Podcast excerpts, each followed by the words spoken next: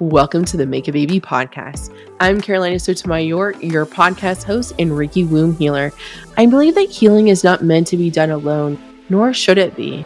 Over the past seven years, I have helped over 90 babies enter the world through the power of Reiki. We explore stories of fertility, pregnancy, and postpartum healing with a sprinkle of spirituality. We also dive into taboo topics, including trauma and pregnancy loss. Listener discretion is advised.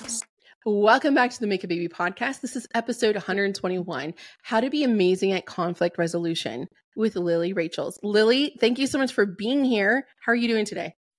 I'm doing great. Thank you for having me. I'm excited to talk about this. Me too. So I always like to ask this question to all of our guests Where are you in the world? Are you in the States? Are you overseas? Where are you living? Yeah, I'm in the States. I'm in Nashville, Tennessee.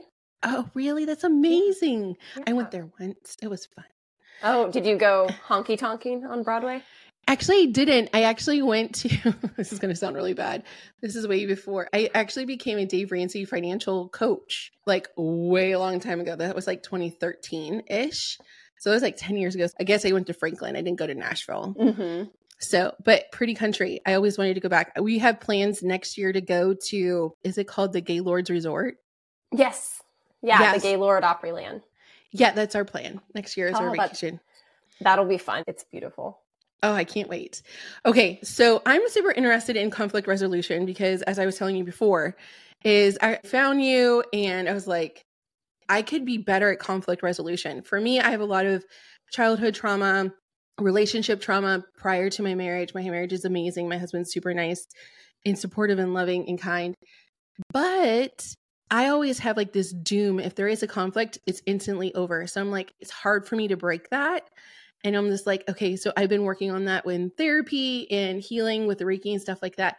So I have an interest at becoming better with conflict resolution and not going from zero to a hundred or like instantly going into blame, shame, or any of those like negative feelings.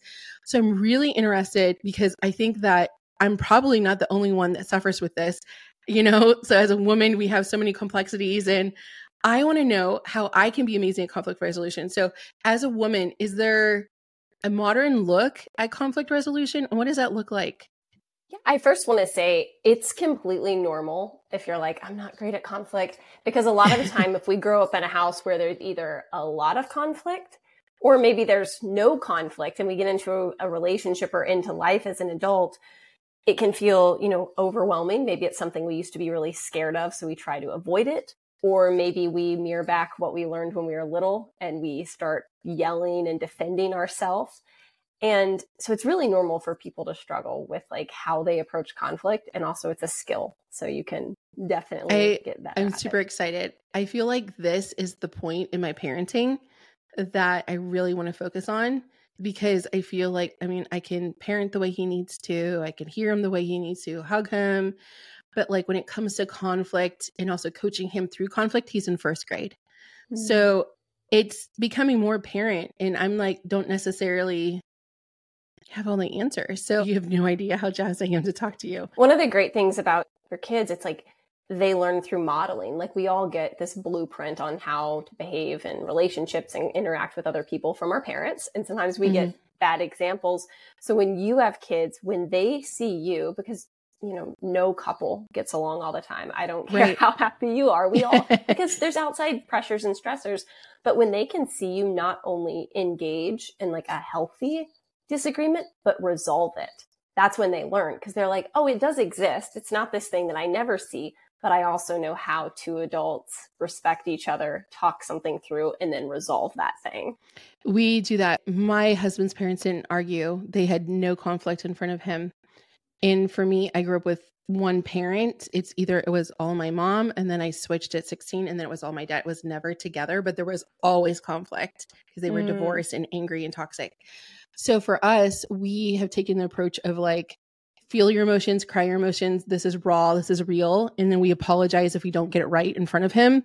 So it's very like a work in progress, but active, but like also not yelling. Like we don't yell as like, well, there's sometimes we're human, but for us as a couple, he gets upset if we're like having a discussion. Like it's not raised voices, it's normal. He likes peace. Peace is very important to him as yeah. a, a, a six year old, but I'm like, it's okay for us to have this discussion and reaffirming, like, daddy's not happy with this and I have a different opinion. And so we're kind of coming to agreement so we can move forward and we can not talk about this anymore. I think with conflict, what I'm trying to do is explain it because nobody explained anything when I was really young about conflict. Do you find when you explain it to children or like when you're modeling that behavior, is that helpful or do you have any tips with that? I think it can be really helpful when you explain, especially after the fact. So maybe you handled something not the best. Maybe right. you did yell or you said something and he witnessed it. It's witnessing you apologizing, witnessing you healing the rupture, and then explaining to him, hey, like I didn't handle this the way I wanted to. This is the way I could have handled it, which would have, you know, probably been a better way, but I didn't. So because I didn't, I realized, you know, I said something hurtful. So I apologized for that. So again, it's walking them through the process. It's not about, you know, modeling the perfect thing because none of us are perfect, but it's letting him know that, hey, we mess up. And when we mess up and we're aware of that, we do what we can to, you know, make it better with the people that we love. Yeah, I think it's important. So, with you, can you give us a little background on what you do? I guess I skipped that part. Like, what do yeah. you do? Because we're talking about conflict resolution, but what is your corner in the world? Like, what is your realm? My niche. I'm a former therapist and now I'm a coach, and I specialize in relationship coaching, but I typically do it with the individuals, not the couples. And communication is kind of my bread and butter. That's my favorite thing to teach on and to talk about. And it's how to effectively communicate and building those skills that, again, a lot of us didn't get from our parents and were not modeled for us. And then we go into relationship and we wonder why, you know, we're always doing this with each other. So I help people figure out like what are those patterns that are underlying your constant conflict that you've carried in from your childhood and how can we deal with those patterns and then communicate in a way where you're talking to your partner like you love them? So what is your framework for conflict resolution as a coach and as a therapist? Yeah so a couple of keys that i teach people when we start to talk about you know working through conflict. The first thing is getting grounded in yourself and getting clear about what is actually going on. Because a lot of times we will go at it with our partner or we'll get upset at someone else. And the thing we're upset about isn't really the problem. It's just a symptom of the problem. So it wasn't that you forgot to take the trash out. It's that I don't feel safe and supported in this relationship. You know, it's something deeper. So the first step in getting to that conflict resolution is taking some time and sometimes you know by yourself some people are more you know we internally process some people need to talk things through but it's taking that responsibility of i need to figure out what i'm really upset about before i launch into this discussion with you because then you're setting your partner up for success because when we go into an argument and we start you know throwing all these little things around that are annoying us and we forget about that core issue nothing gets resolved so that's the first step is really digging down and getting clarity on why am I really mad? Like what need inside of me is not being met or what wound that I have is being rubbed up against right now by this other person that I need to address. Mm, it's amazing. So then what are some conversations? I love templates. I literally have pieces of paper eight and a half by 11 of things I'm supposed to say, like taped up on the walls around the house, because I'm a forgetful person at times. And I have phrases that I want to say and I want to implement, whether it's to say, like to validate. I'm a fixer, so I'm learning to validate and not fix or do. Mm-hmm. So I have like little phrases that I can insert and my husband, he goes, What are you doing? I was like, This is going to help change things. Like when I can look around the room and I can, you know, I can go and these are the things I'm supposed to say. And eventually they'll become innate. But over time, I need help. So, or like the things I'm supposed to say to Ollie, who's my son, to help him feel seen and supported and heard and validated. And, you know, that's huge. So, what are some things, phrases that people could use when they're going through that framework? Yeah. And the phrases might change, but what I would love to give you is the framework itself. Sure. And I have a free download on this that I can. Yeah, yeah, yeah. We'll, we'll link, link it in for. the show notes. Yeah, because this is a really simple. It's called the feedback loop, and it's a simple framework to use when you're sharing something that has upset you or something that's bothering you that you need to express to your partner, and sharing it in a way that it can be more received by them. So the first step in that, again, it goes back to that clarity. It's getting clear on what you're upset about and sharing just the facts with your partner. So step one is you share the facts. This is what happened. No embellishment, you know, no drama. This is what happened. And then the second step is I feel this. And that's where you share your feeling. I feel hurt. I feel sad. I feel frustrated. And then the third step, and this is where we get to really, you know, get into all the feelings that are underneath in the mess. You share, and here's a phrase for you the story I made up in my head. And the reason you mm. phrase it that way is you're taking responsibility that this may not be what actually happened. This may not be your experience, but this is very real for me. So it's, you know, this thing happened. This is what I feel, the story I made up in my head. And that's where you get to share your mess. That's where you get to share, you know, all the things that you've been ruminating on or thinking about. But again, you're taking responsibility that I realize this is inside of me. Not all of this is true, but I need to get it out. And then the fourth part is the need and your ask. So this is where you ask for what you need to move forward. So after you're like, this is the story I made up in my head, then you say, this is what I need to move forward. And that part can be hard for people because that, that again, it's taking a lot of personal responsibility and getting clear with yourself. Like, do I need an apology from this person? Is there a behavior change I need from this person? And then you ask for it. And then the fifth step is to be quiet and listen and allow them to go through the same process with you because conversations, you know, it's rarely one sided when we have conflict in a relationship or we hurt someone, right? It's not just right. Like, yeah. I'm the innocent one that was hurt and you're the bully. It's not typically like that. So that listening part at the end, that step five is really important because we have to allow our partner. I always say, you know, if you want someone to hold space for you, to share that mess, to share the story, to share your feelings, you've got to mirror that back and hold space for them to I, do the same. I agree. When we first got married, I've been married this December will be nine years. And we are such different people than when we first got married.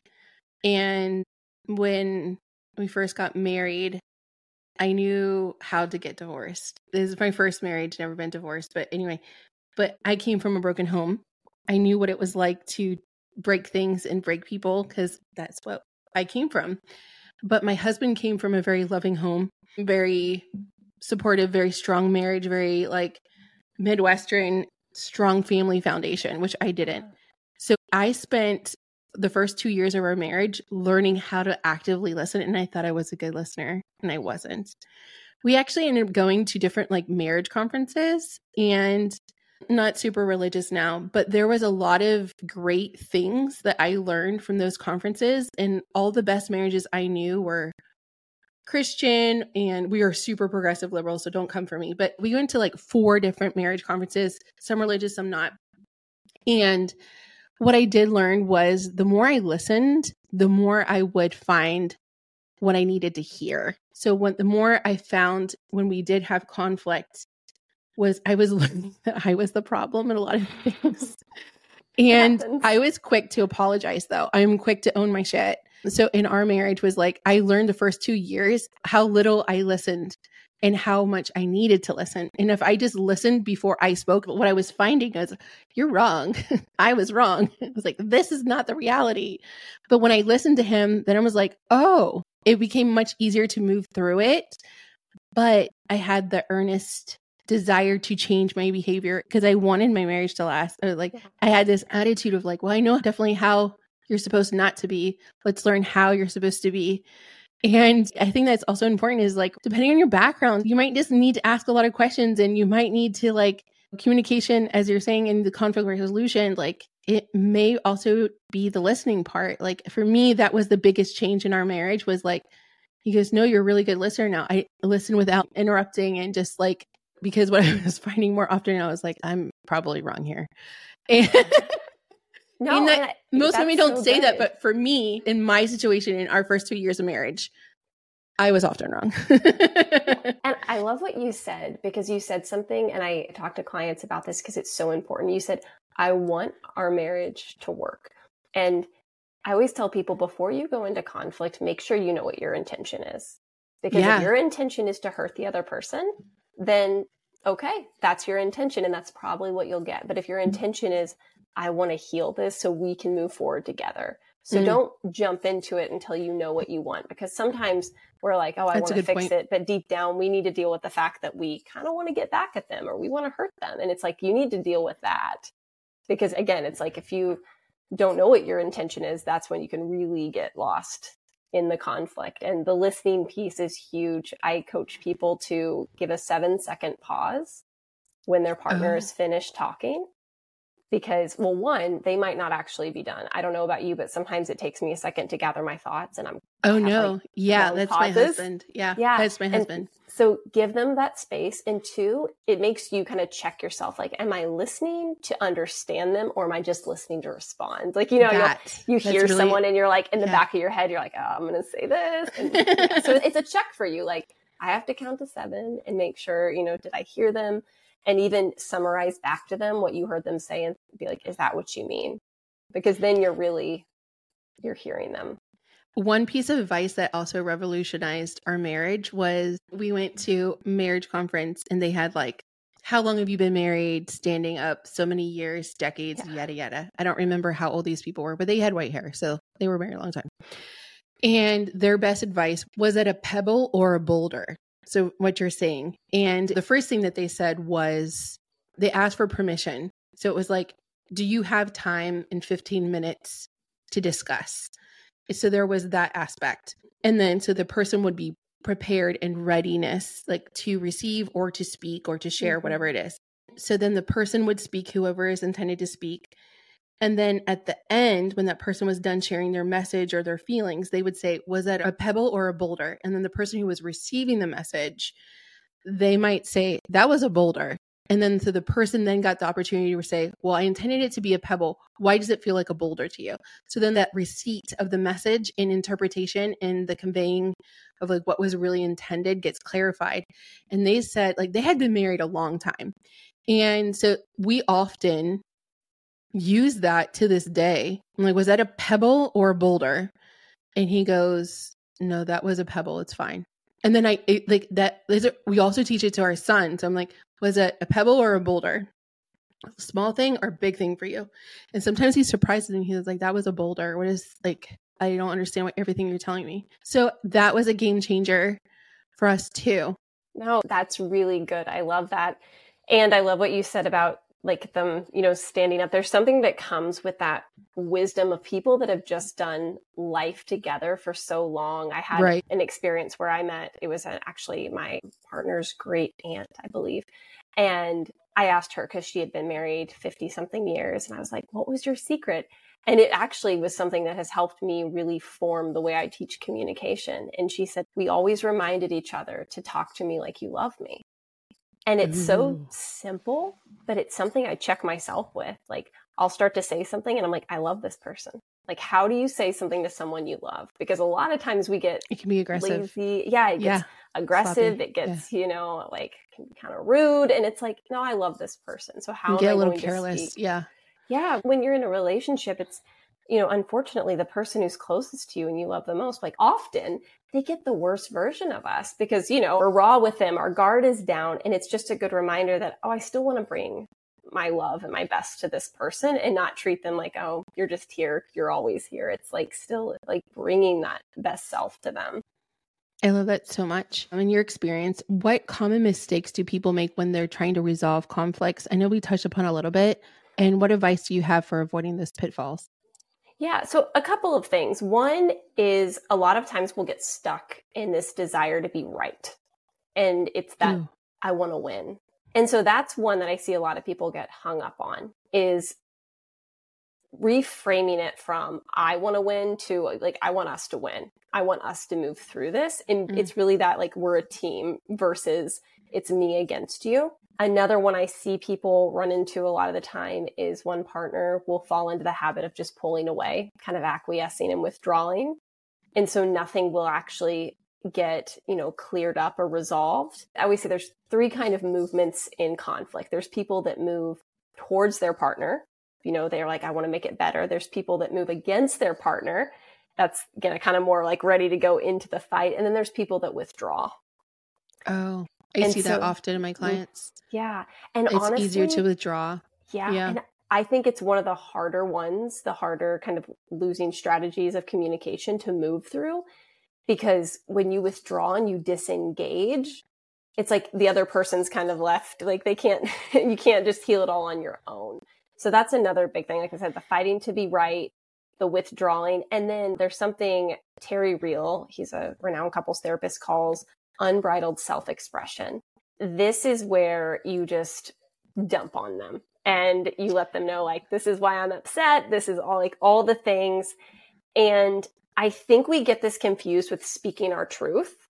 And there's a difference between speaking your truth and unbridled self expression because speaking your truth requires a level of personal responsibility and also acknowledgement that your words carry weight. So I can be very honest and kind and truthful with you at the same time. Like I can have uncomfortable conversations without low blows and attacking character. And so unbridled self-expression is like it's really like going in for the kill when, you know, people get heightened and they get triggered.